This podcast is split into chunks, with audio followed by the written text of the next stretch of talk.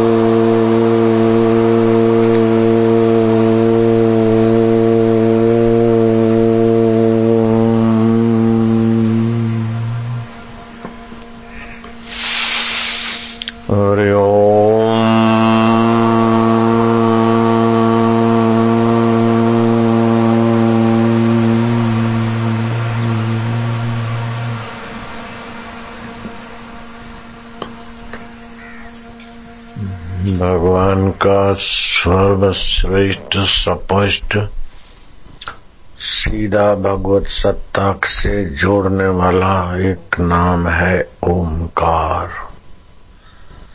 ये ओमकार मंत्र किसी ऋषि मुनि ने, पीर पैगंबर ने, किसी धर्माचार्य ने तो नहीं, लेकिन भगवान कृष्ण और राम जी ने भी नहीं बनाया और भगवान नारायण ने भी ये मंत्र नहीं रचा है। इस मंत्र की खोज की भगवान नारायण ने कि इस मंत्र से क्या क्या ब्रह्म सत्ता का स्वाभाविक सामर्थ्य जीव को प्राप्त होता है। ध्यान देना सब लोग। कमर सीधी, गर्दन सीधी। जो झुक के बैठते वे दब्बू रह जाते बुद्ध रह जाते एक होता है निर्माण, दूसरी होती है खोज। निर्माण उसका होता है जो पहले नहीं था। खोज उसकी होती है जो पहले था।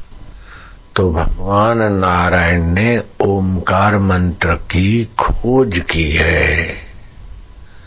तो भगवान नारायण जिसके अवतार कृष्ण और राम जी और नरसी आदि होते उस नारायण भगवान ने ओमकार मंत्र की शक्तियों को खोजा। इसलिए इस मंत्र के ऋषि भगवान नारायण कहे जाते जैसे गायत्री मंत्र की शक्तियों की खोज की विश्वामित्र ने तो गायत्री मंत्र की ऋषि विश्वामित्र कहे जाते तो ऋषियों ने मंत्रों की, शक्तियों की खोज की। ऋषियों ने मंत्र बनाए नहीं है।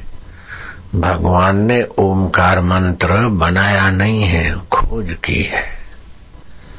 तो भगवान जिससे भगवान है, उस सर्वव्यापक विभू परमेश्वर, जो सबका अंतरात्मा बनकर बैठा है, वही इस मंत्र के देवता है। तो जप करने के पहले प्रतिज्ञा की जाती है कि हम ओमकार मंत्र का जप करेंगे।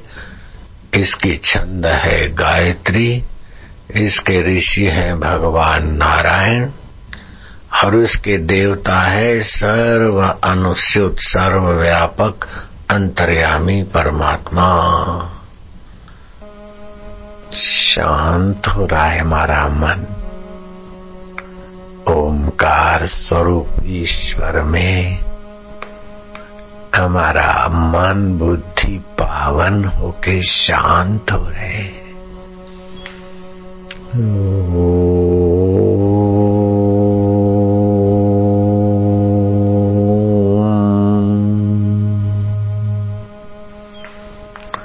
और शांत होने पर भगवान का आनंद हमारे मन बुद्धि में भर रहा है।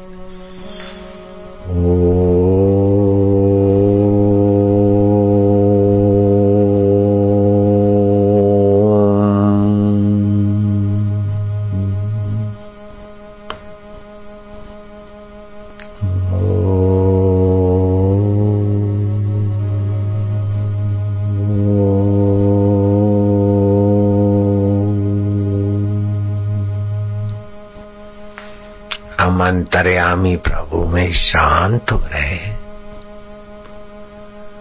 जिसके पाप ज़्यादा होते हैं, वो इधर उधर झांकता रहता है बंदर की नाई।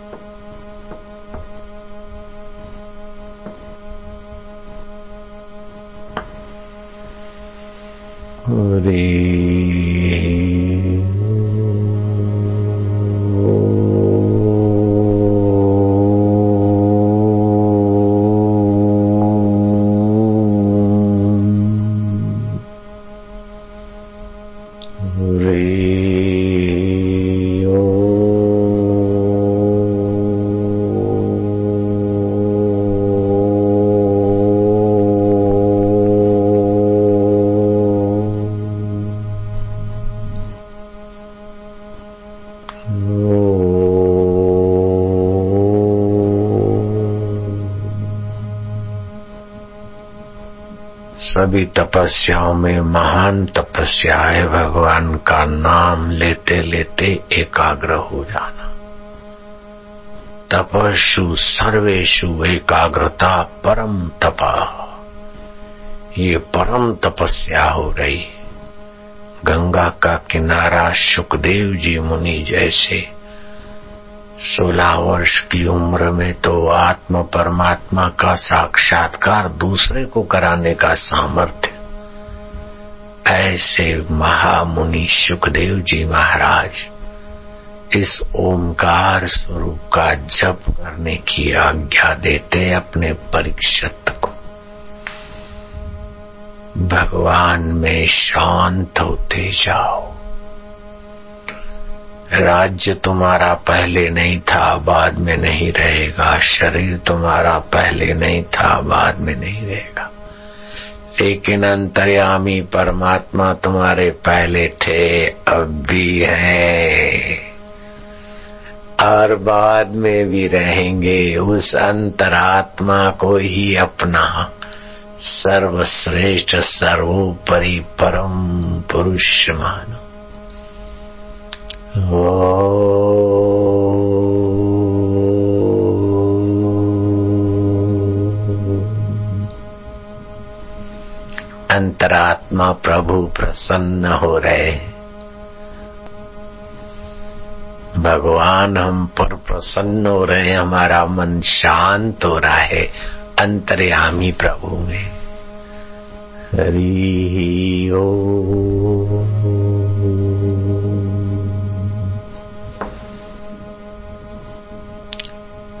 बाहर भगवान है, इधर भगवान है, उधर भगवान है।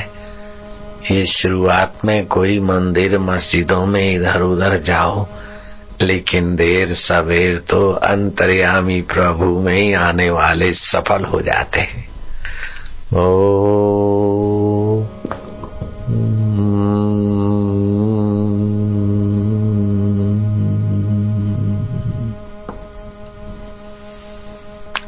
आनंद देव हो प्रभु। तुम ज्ञान स्वरूप हो, हमारे आत्मदेव हो।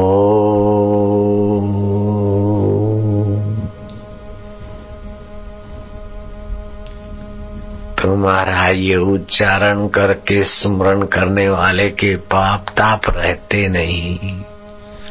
उसकी दुर्बुद्धि दूर हो जाती और तुम सतबुद्धि भर देते हो, तुम सत स्वरूप हो न प्रभु जी?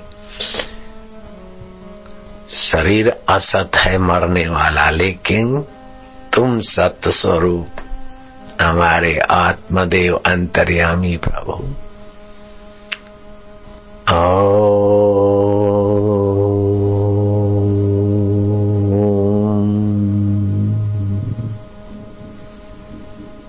हे गुरु, कृपा तू मेरे हृदय में सदैव निवास करना, ज्ञानेश्वर महाराज लिखते हैं।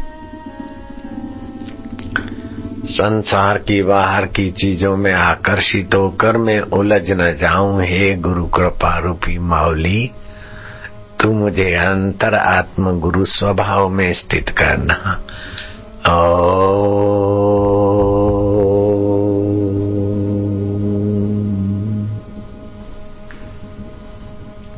अंतरात्मा प्रभु प्रसन्न हो रहे हैं। आनंद दे रहे हैं, मन बुद्धि को पवित्र करते देते।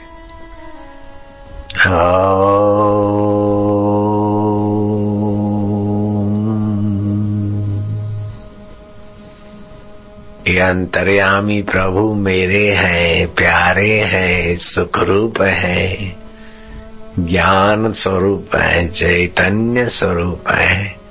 हरि ओ।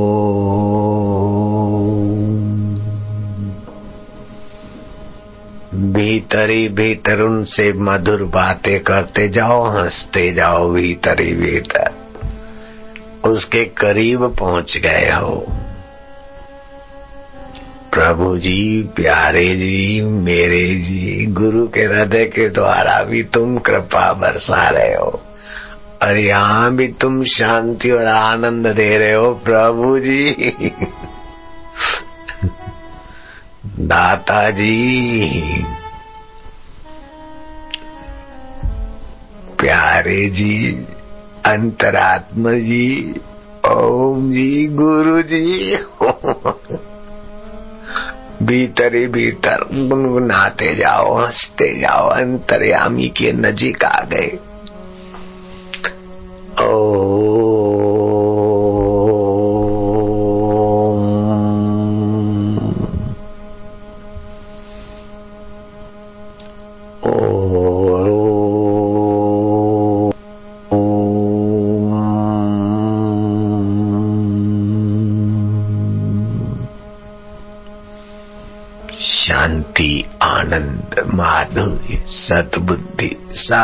खजाने भगवान नारायण ने ओम स्वरूप प्रभु जी तुम में पाए थे। इसीलिए सभी मंत्रों के आगे प्रभु जी तुम्हारा ही नाम उच्चारण करने वाले सफल हो जाते। शिव जी के आगे ओम नमः शिवाय, विष्णु जी के आगे ओम नमो भगवते वासुदेव। गणपति जी के आगे ओम गणानाम पति देवी के आगे ओम मूर्भुवस्व। ओम स्वरूप अंतर्यामी तुम्हारा सामर्थ्य अद्भुत है। हमें सतबुद्धि देना, हमारे से सत्संग ना छूटे। गुरु सेवा ना छूटे। गुरु प्रसादी ना छूटे। ओ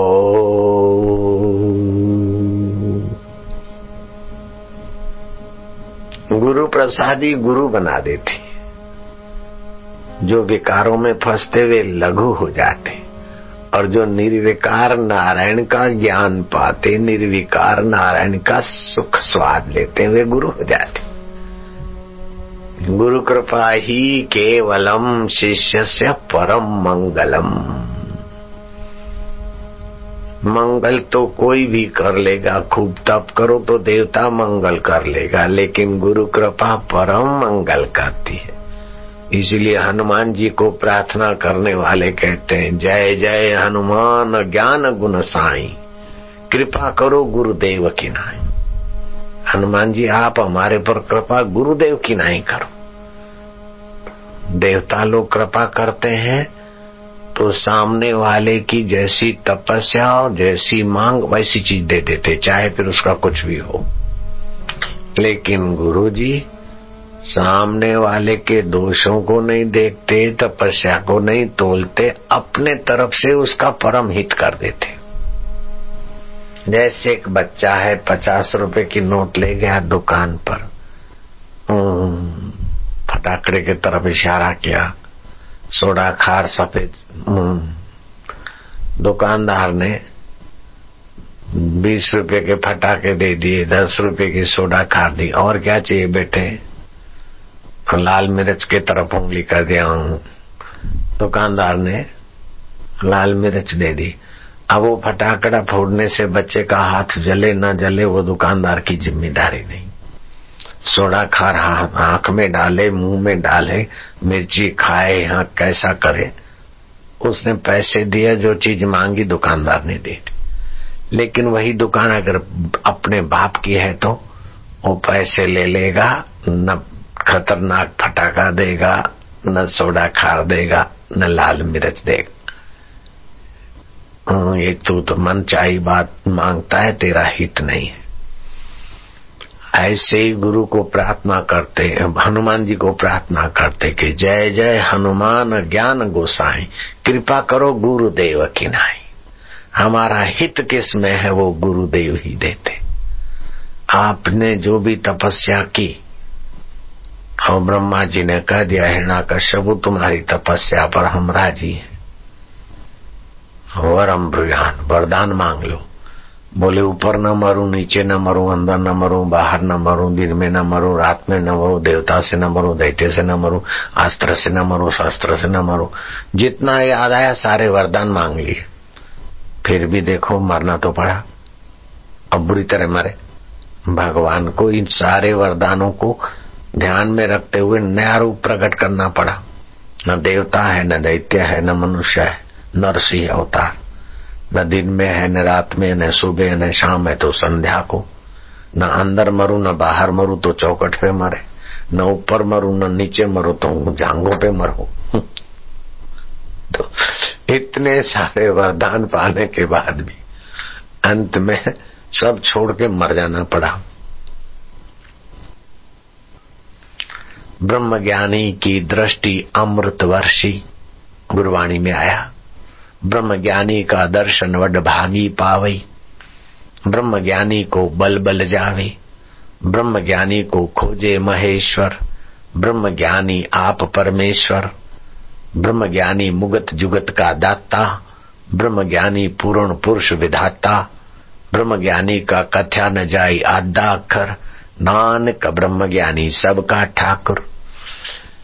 यूपी में आगरा है, आप लोग जानते हैं। आगरा में शाहगंज छम छम गली में श्री कृष्ण गौशाला थी। वहाँ मेरे गुरु जी रहते थे। आज से चालीस बयालीस साल पहले की घटना है।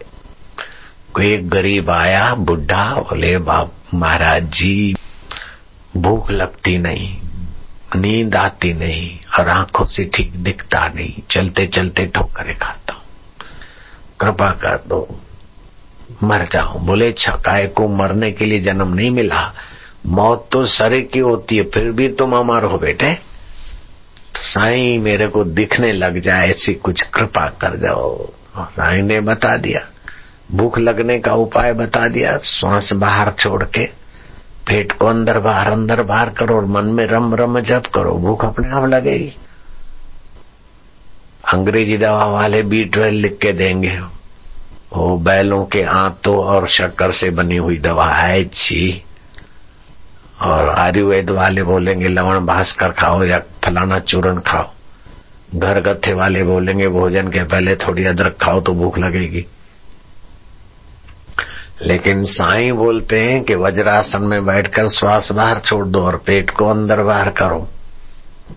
तीस चालीस सेकंड और मन में रम रम जप करो। फिर श्वास लो, जरा दम ले लो, फिर श्वास बाहर फेंको और पेट में, पेट को अंदर बाहर करो रम रम रम जप करो तो बुढ़ापे में भी पाचन बढ़िया रहेगा। वज्रासन में बैठ के। तो ये तो पेट का तो इलाज मिल गया, बोले महाराज, आँखों का इलाज, अरे बोले, जा आँखों का इलाज, आँखों। वो आंकड़ा है ना, जिसके फूल हनुमान जी को चढ़ते आक आंकड़े का पत्ता तोड़ के उसका दूध आँख में डाल दे, ठीक हो जाएगा। आप नहीं डालना है, वो तो तेजाब है।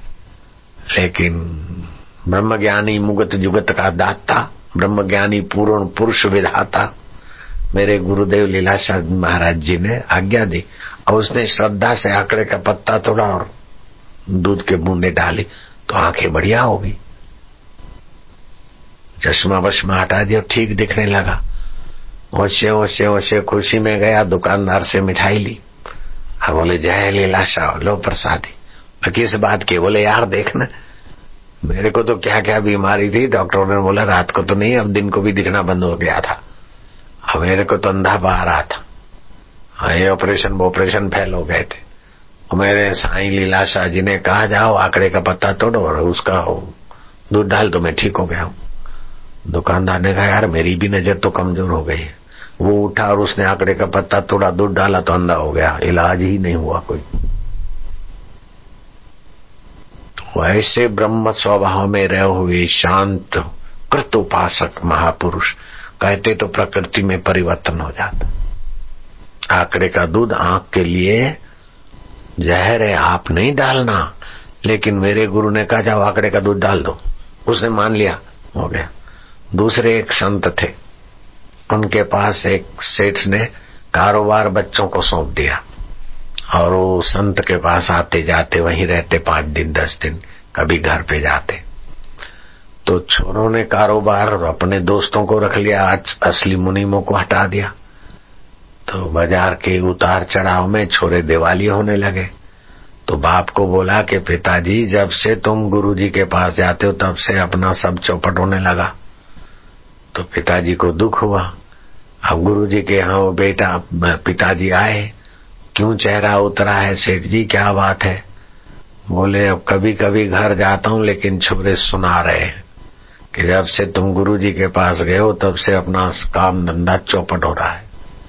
हकीकत तो ये बात है कि मैंने उनको सौंप दिया और मैं इधर आया तो छोरों को अनुभवी बूढ़े बुज़ुर्ग मुनि टोकते थे तो उनको, उनको निकाल दिया। और अपने दोस्तों को रख दिया। और लुफर खुशामद को छोरे मुनिम बन गए। और हमारे छोरे हराम का माल मिले पिक्चर में जा रहे। तो धंधा चौपट हो गया। अच्छे लोग आते नहीं लेने को। और छोरे बोलते कि तुम गुरुजी के पास गए। गुरुजी, मैं आपके पास आया, उससे मुझे शांति है, नहीं तो मैं अभी आत्महत्या करके मर जाता। लेकिन अब छोरे कभी कभी सुना देते, इसलिए मायूस रहता हूँ। बोले, तेरे छोरों को ले आना कल। आए छोरे। अरे, बेवकूफ़ लोग, तुमने ऐसी ऐसी गलती किया। इसीलिए तुम्हारा धंधा चौपट हो रहा है, नाम बदनाम हो रहा है। और गुरु जी के पास आए, इसीलिए चौपट हुआ ऐसा नहीं होता। जो आध्यात्मिक रास्ते कोई भी घर का आदमी एक भी जाता है तो पूरे परिवार को फ़ायदा होता है, बेवकूफ़ कहेंगे। तुम फ़ायदा लेने के बदले नुकसान का काम कर रहे हो। पिता को टोको मत। बोले, अब गुरु जी क्या करें? बोले, ऐसा ऐसा। पुराने मुनिमों को रख दो और ऐसा ऐसा करो। बोले गुरु जी धंधा नहीं चलता। अरे, बोले, क्या सिर खपाते? बोले, ये माला। वे सुबह डे डे डे डे धंधा धंधा जाओ, डे डे डे डे, जप करा करो। सब ठीक हो जाएगा। अब डे डे कोई लक्ष्मी प्राप्ति का मंत्र नहीं है। लेकिन मंत्र मूलम गुरु वाक्यम मोक्ष मूलम गुरु कृपा। वो छोरे डे डे डे, डे माला करते तिलक करते गुरु जी को प्रणाम करते धंधे पे जाए। उनकी बुरी आदतें भी छूट गई व्यवहार भी सुधर गया मुनिम भी अच्छे पुराने आ गए। अरे महाराज अच्छी दुकान चलने लगी जय जयकार होने लगा। बोले किस बात का चमत्कार है? बोले डे डे का चमत्कार है। डे का नहीं है, लेकिन डेंडे जहाँ से निकली है। अपनी इच्छाएँ पूरी हो गई भगवान के साथ एकाकार हो गए, उस महापुरुष ने कहा मंत्र मूलम गुरु वाक्यम राम राम तो सब लोग जानते थे, कबीर जी ने भी सुन रखा था, झाड़ू लगाने वाले बोलते थे, राम राम राम राम। लेकिन रामानंद स्वामी ने कहा कि ये मंत्र है तुम्हारे लिए। कबीर जी के लिए वो राम मंत्र, गुरु मंत्र बन गया, बड़ा मंत्र बन गया। किताबों में तो सारा सत्य मंत्र लिखा है, लेकिन जिन बच्चों को मैं सरस्वती मंत्र, गुरु दीक्षा के अनुसार देता हूँ वो लड़के भी बड़े चमत्कारी हो जाते तोतापुरी गुरु ने गदाधर को रामकृष्ण परमंश बनाया। वो गदाधर पुजारी थे। काली माता प्रकट होकर उनको कहती कि तोतापुरी गुरु से दीक्षा लो। बोले, मैया, आपका दर्शन होता है। बोले, दर्शन होता है तो क्या हो गया? मेरा आत्मा और तुम्हारा आत्मा की एकता का ज्ञान गुरु की कृपा से ही होगा। नहीं तो मंदिर में आओगे तब मैं, मेरी पूजा करोगे, खूब तड़पोगे, मैं प्रकट होंगे फिर मैं चली जाऊँगी तो तुम ऐसे कैसे? मैं जिससे माता हूँ, ऐसे ही तुम जिससे जो है, वो ज्ञान गुरु की कृपा से होगा। इसीलिए भगवान राम वशिष्ठ जी के चरणों में मत्था टेकते। भगवान कृष्ण सांदीपनी गुरु के शिष्य बनते। आसुमल लीलाशाह बाबू जी के चरणों में आशाराम बनते। गुरु कृपा के आगे क्या होता है अपनी तपस्या और अपनी अकल होशारी। गुरु कृपा ही केवलम शिष्य से परम मंगलम। श्रद्धालु तो लाखों लोग मिलेंगे, लेकिन श्रद्धा के साथ बुद्धि योग भी होना चाहिए। नहीं तो कोई कहीं मूर्ति में, कोई किसी मस्जिद में, कोई किसी मंदिर में, कोई किसी पूजा चक्कर काट काट के पूरी ज़िंदगी पूरी हो जाती। आत्मा का प्रकाश नहीं होता गुरु दीक्षा के बिना। इसलिए भगवान बोलते हैं, बुद्धि योग उपाश्रित श्रद्धा तो होना चाहिए, लेकिन इसमें बुद्धि योग, बुद्धि में परमात्मा का योग मिलाओ। बुद्धि योग उपाश्रित मत चित्त सततम भव, मेरे में अपने चित्त को लगाओ।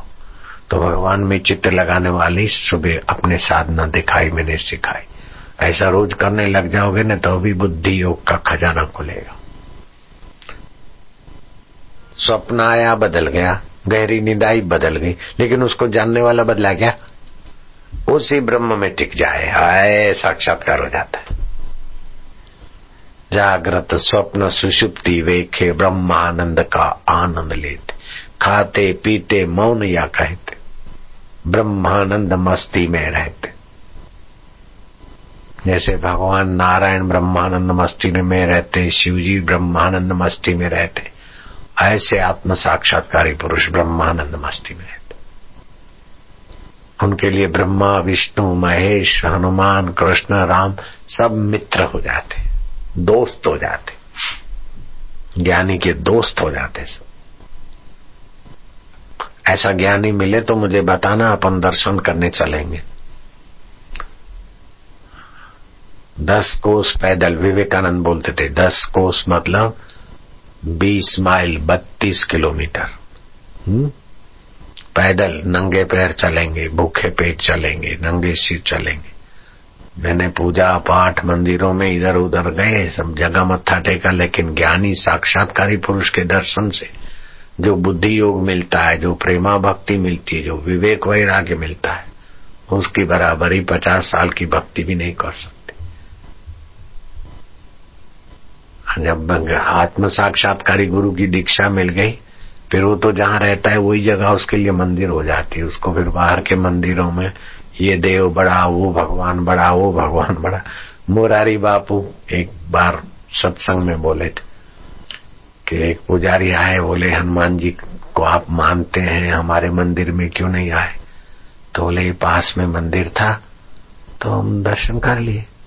अरे, बोले, वो पास वाला मंदिर है ना, वो पुराना है, बूढ़े हनुमान जी है। हमारा नया मंदिर है, जवान हनुमान जी से तुम्हारा काम बनेगा। अब हनुमान जी को भी अपना अपने मंदिर की दुकानदारी चलाने के लिए, मोरारी बापू को भी पटाने में पीछे नहीं पड़े। बोले तो पुराने मंदिर है, ये तो बुढ़े हनुमान जी है। हमारा नया मंदिर है नए हनुमान जी है, जवान मुरारी बापू को से, उस बात में हँसी। तो आजकल ये दुकानदारी तो अपने, अपनी सब कोई करे। ये मुजाहिर बड़े है, ये अल्लाह बड़ा है, ये पीर बड़ा है, वो पीर बड़ा है, ये भगवान बड़ा है। सबसे बड़ा भगवान अंतर्यामी परमात्मा है, उसी के बड़प्पन से सारा बड़प्पन है। नहीं तो एक भूला, दूजा भूला भूला सब संसार, विण भूला एक गोरखा जिसको गुरु का आधार। गुरु के ब्रह्म ज्ञान का आधार है तो उसकी भूल मिट्टी ने तो कोई किधर, कोई जाए केदार, कोई जाए काशी, कोई जाए मक्के, बिना आत्म ज्ञान के खाता है दर दर के धक्के। ऐसा हमने सत्संग में सुना। तो फिर हमने तो आत्मज्ञान के रास्ते सीधा यात्रा। काय को इधर उधर भटकना टाइम खराब कर एकदम सीधी यात्रा। इसलिए साधकों को भी हम एकदम सीधी यात्रा कराते हैं, इसलिए उनके जीवन में दिव्य अनुभव होने लगते एक बार जो आ जाता है ना ध्यान योग शिविर में, दिव्य अनुभवों के तरफ़ यात्रा होने लगती मनमानी बारह बारह साल की साधना करे।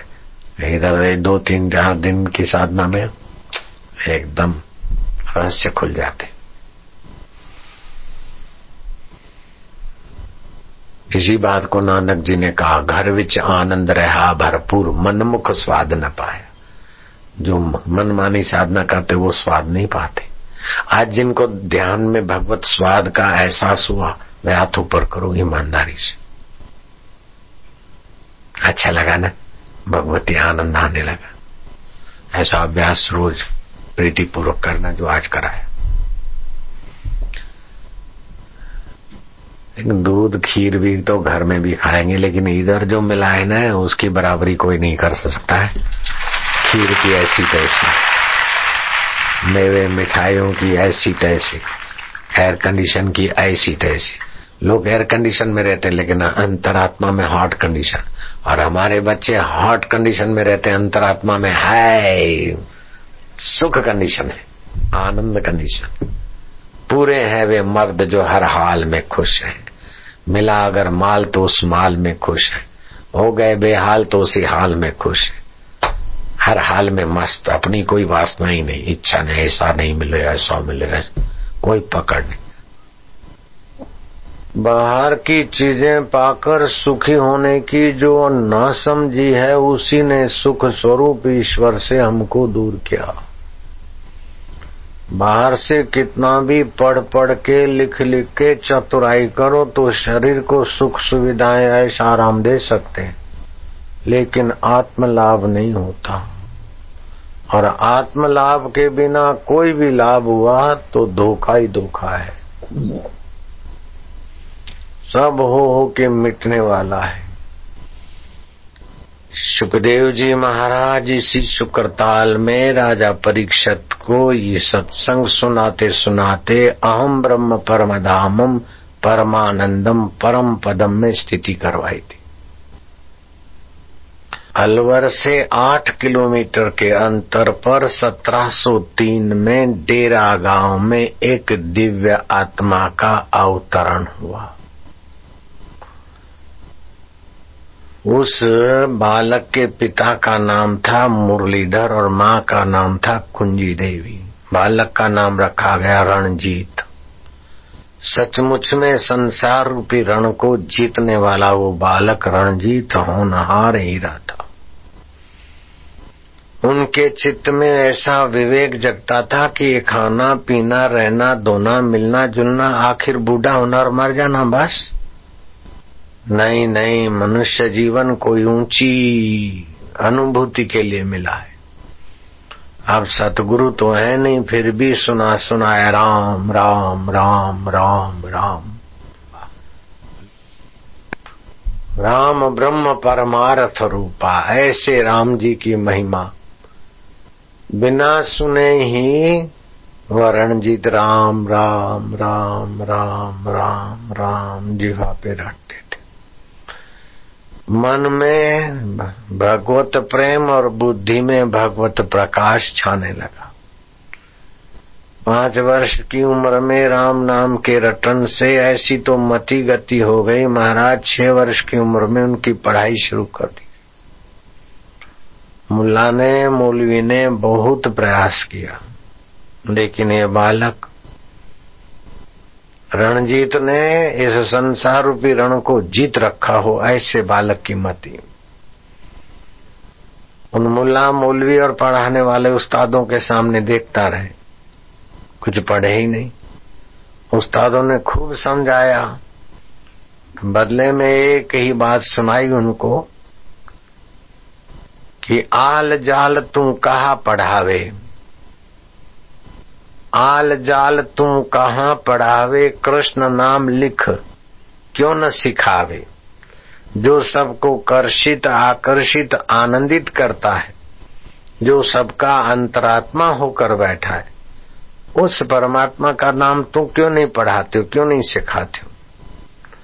आल जाल तुम कहा पढ़ावे, कृष्ण नाम लिख क्यों न सिखावे? जो तुम हरि की भक्ति पढ़ाओ जो तुम हरि की भक्ति पढ़ाओ तो मोकू तुम फिर बुलाओ। जो भगवान की भक्ति पढ़ा सकते हो तो मुझे बुलाना, नहीं तो ये आल जाल मेरे को मत पढ़ाओ। ज़ोर मारने वाले थक गए, आखिर उनको कहना पड़ा, हमें आज से पढ़ना नहीं, ज़िक्र न होए फिकर के माही।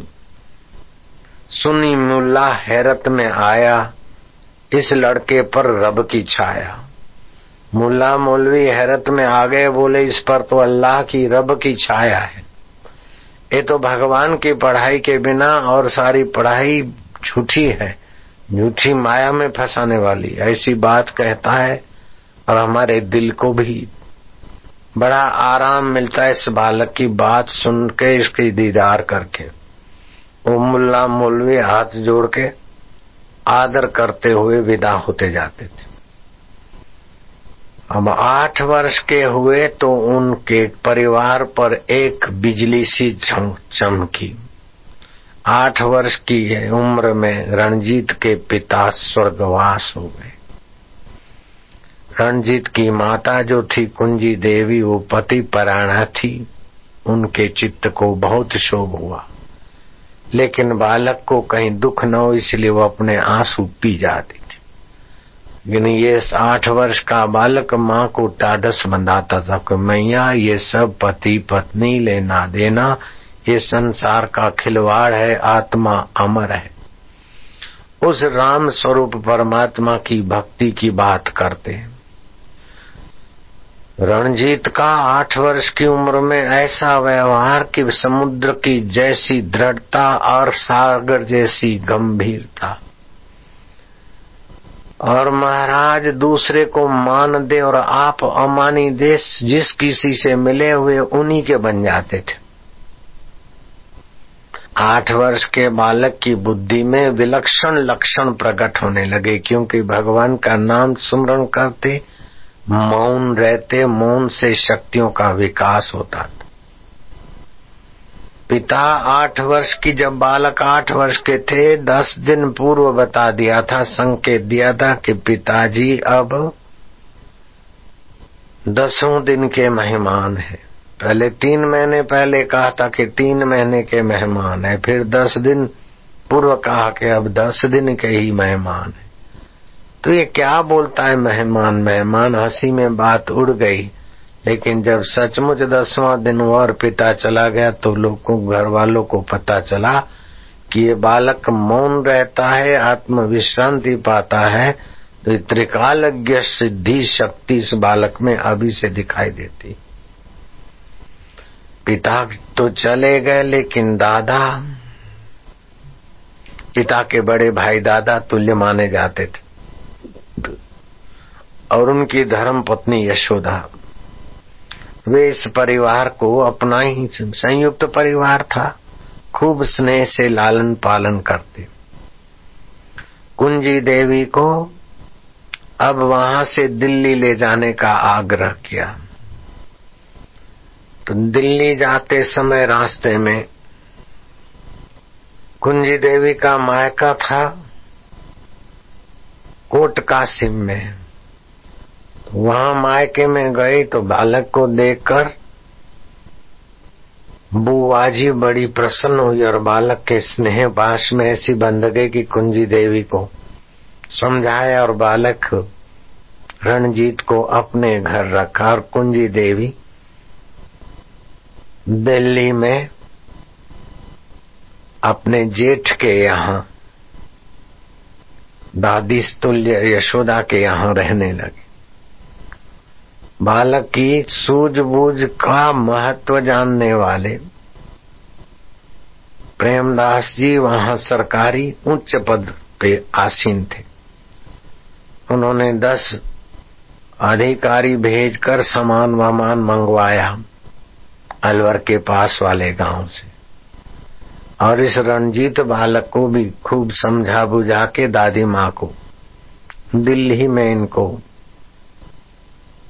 ठहराने का प्रयत्न किया।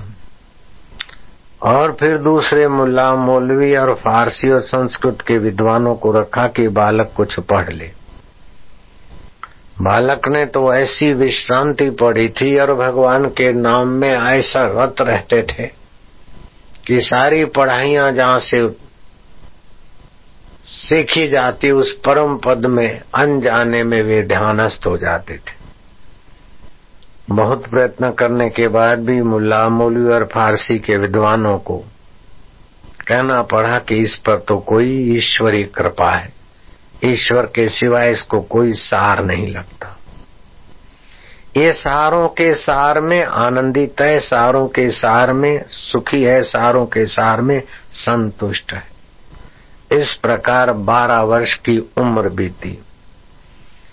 निर्णय और सूझबूझ तो ऐसी कि दिखने में बारह वर्ष का बालक।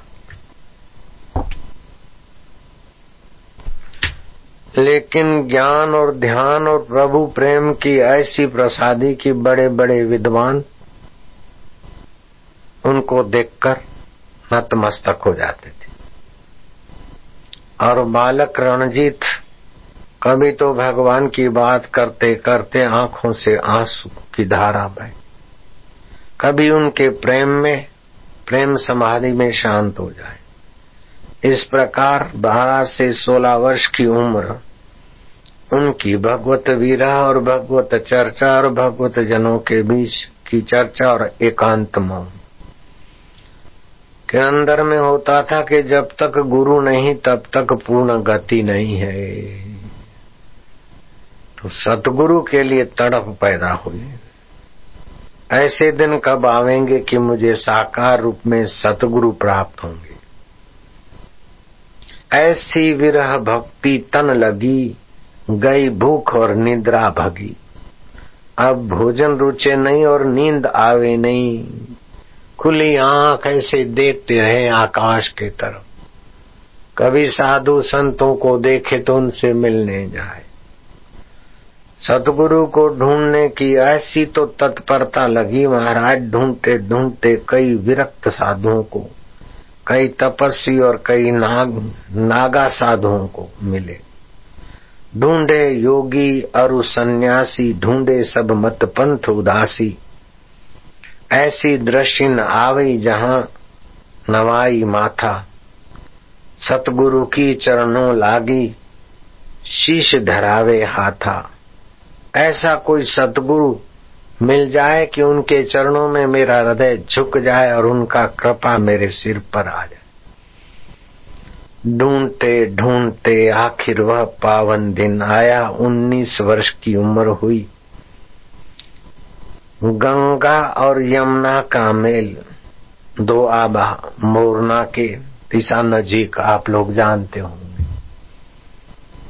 वहाँ पर टिल्ले पर एक तपस्वी ज्ञान मुद्रा की मस्ती में आशीर्वाद बरसाते युवक तपस्वी दिखे। इस उन्नीस वर्ष के खोजी को खोज की यात्रा पूरी करने वाला कोई महापुरुष दिखा वो महापुरुष थे सुखदेव जी महाराज। ये शुक्रताल इलाका मुरना के पास कोई टिल्ले पर। देखते ही देखते दिल खो गया था, जिसी को खोजता था, उसी का हो गया। सिर झुक गया चरणों में, और सुखदेव जी महाराज ने साकार रूप में प्रकट होकर उन्हें दर्शन दिया। सांख्य योग की बात कही प्राण निरोध से चित्त की वृत्तियाँ शांत होती और श्वास अंदर जाए, उसको देखो, बाहर आए, उसको गिनो। माला श्वासो श्वास की जगत भगत के बीच, जो फेरे सो गुरुमुखी, ना फेरे सो नीच, जो कबीर जी ने कहा। अजपा गायत्री विकार दंडो देह अजपा गायत्री को जपे तो विकार को जैसे दंडी सन्यासी का दंड देखकर भौंकने वाले, चेचू करने वाले दूरी हो जाते ऐसे ही। जिसके पास श्वासोश्वास की साधना है, काम, क्रोध, लोभ, मोह, भय, शोक, ये जो लोफर आकर जीवात्मा की शक्ति, शांति और योग्यता क्षीण कर जाते वो उस दंडी सन्यासी के दंड की नाई, ये श्वासो श्वास की साधना। विकार दंडो ध्येय अजपा गायत्री। माला श्वासो श्वास की जगत भगत के बीच, जो फेरे सो गुरुमुखी, ना फेरे सो नीच कबीर जी ने कहे इस श्वासो श्वास की उपासना, भगवत ध्यान, भगवत ज्ञान, भगवत प्रेम में छके रहे और संसार की वासना निवृत्त होकते ही, निर्वासनिक नारायण तुम्हारा अपना स्वरूप है रणजीत। गुरु और शिष्य के बीच दीक्षा शिक्षा पाँच पहर चली। पंद्रह घंटे तक सुखदेव जी महाराज उनको विभिन्न विभिन्न उपासना, विभिन्न विभिन्न दृष्टियाँ बताते रहे। विरक्त सुखदेव जी महाराज ने कहा, अब जाओ, तुम अपना दिल्ली में जा दादाजी के पास रहते हो, वहीं अभ्यास करो। संसार के घरोली काम, क्रोध, लोभ, मोह, राग, द्वेष, मेरे, तेरे के वातावरण में ये बालक एक दिन भी रहना नहीं चाहता था।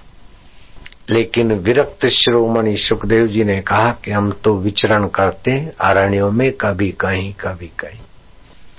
शरीर से तो हम बेटे तुमको साथ में नहीं ले सकते, रख सकते हैं। लेकिन आत्म भाव से मैं तुम्हारे साथ ही रहूँगा। जब तुम तीव्रता से याद करोगे तो मैं तुम्हें दर्शन देने को प्रकट हो जाऊँगा। सुखदेव जी महाराज की ये उदारता भरी आशीष पाकर न चाहते हुए भी, उनको प्रणाम करते हुए रणजीत दिल्ली के तरफ़ चले। उन्होंने दिल्ली में अपनी कोई एक जगह पसंद की और वहाँ गुफा बनाकर धारणा ध्यान करते। पाँच पाँच पहर छह छह पहर ध्यान मग्न रहते। अठारह अठारह एक पहर लोगों के बीच सत्संग की सुवास फैलाते। दिल्ली की भिन्न भिन्न जगहों में उन्होंने अपना भिन्न भिन्न कार्यक्रम और लोक संपर्क, लोक जागृति की। उन दिनों में बड़े बड़े ऊँचे पद वाले भी और छोटे व्यवसाय वाले जो भी उनको देखते तो उनको लगता कि तो हमारे अपने हैं। उस बीच उनके एक सौ आठ मुख्य शिष्यों में तीन शिष्याएँ भी हुई। उन तीन शिष्याओं के जीवन में भी बहुत दिव्यता आई। उन तीन शिष्याओं में सहजोबाई तो एकदम उच्च कोटि की ऊंचाइयों पर पहुँची हुई थी। और सहजोबाई की अप, अपनी अलग से परंपरा और गद्दी भी चली।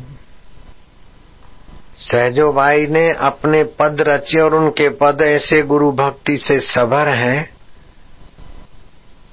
कि पढ़ने वाले को लगता है कि सहजोबाई ने गुरु में एक निष्ठा से अपना लघुत्व ही खो दिया और गुरुत्व प्रकट कर दिया। इस प्रकार कुछ वर्ष बीते और महापुरुष के चित्त की शांति से त्रिकाल ज्ञान प्रकट होने लगा।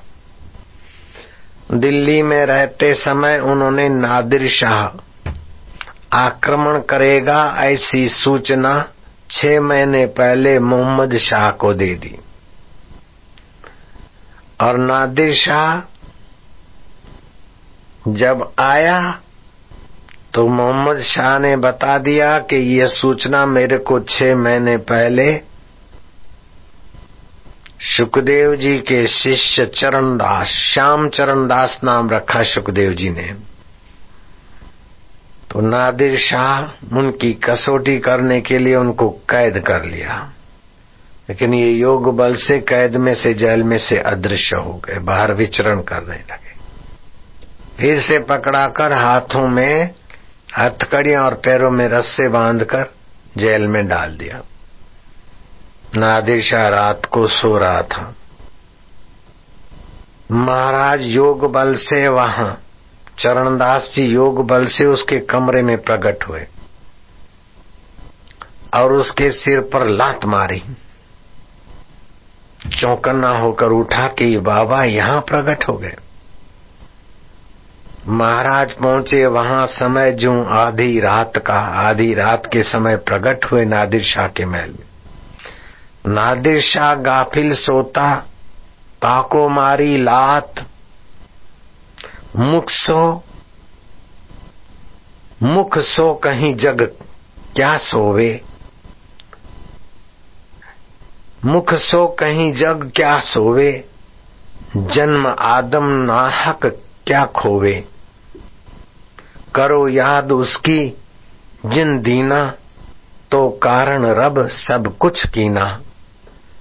तेरे लिए रब ने सब कुछ किया, तू माता की कोख में आया तो दूध पैदा किया, उस रब की याद कर। मैं नादिर शाह हूँ, मैं बड़ा राजा हूँ, मैं ऐसा हूँ, मैं वैसा हूँ। ये मैं मैं को मिटा दे, जहाँ से मैं उत्पन्न होता है, उस रब की शांति में श्वासो श्वास की नहीं तो अल्लाह अल्लाह करता हुआ। कुछ संतों महापुरुषों के चरणों में जाकर अपना ध्यान धारणा सीख, सो क्या रहा है मूर्ख? नादिर शाह उनका भक्त बन गया और महाराज जी की आज्ञा के अनुसार अपने जीवन की दिशा थोड़ी बदली। वाणी ऐसी उनकी थी कि पितु सो, मातु सो, गुण सुत को राखे प्यार, पिता से, माता से, मित्रों से प्यार रखना लेकिन उस प्यार के नाते ही प्यार रखना ये सब सपने में आ आके बीत जाते हैं। फिर भी जो रहता है उस ईश्वर के नाते ही सबसे मिलना। पितु सु मातो सु। पिता से माता सौगुनी। और सौगुण माता से सौगुणों राखे प्यार। मन से ती सेवन करे तन सो डांट अरुगार। माता से भी सौ गुना अधिक प्यार देने वाले सतगुरु। मन से तो स्नेह करते और बाहर से डांटते, फिर भी साधक उनकी डांट तेरा हित करेगी। कभी भी अपने गुरु से कतराना नहीं, गुरु से दूर जाना नहीं। गुरु के प्रसाद को पावन अंत अंतकरण में ठहराए बिना रुकना नहीं। इस प्रकार का उनका उपदेश का हेतु होता था। मात सु हरि सौ गुना, माता से भगवान सौ गुना ज़्यादा। मात सु हरि सौ गुना, जिनसे सौ गुना गुरुदेव। हरि सेवा कृत सौ बरस, गुरु सेवा पलचार भगवान की सेवा सौ वर्ष करे और जागृत सतगुरु की सेवा पलचार करे तो तू तर जाएगा गाफिल। मात सु हरि सौ गुना, जिनसे सौ गुना गुरुदेव। हरि सेवा कृत, सौ बरस गुरु सेवा पलचार। तो भी नहीं बराबरी वेदन कियो विचार। इस प्रकार का उनका सार गर्भित उपदेश लोगों के हृदयों को लोकेश्वर की प्रीति और लोकेश्वर को पाए हुए महापुरुष के ज्ञान की प्यास जगा देता था। सहजो कारज संसार को गुरु बिन होत नाई, हरि तो गुरु बिन क्या मिले, समझ ले मन माई।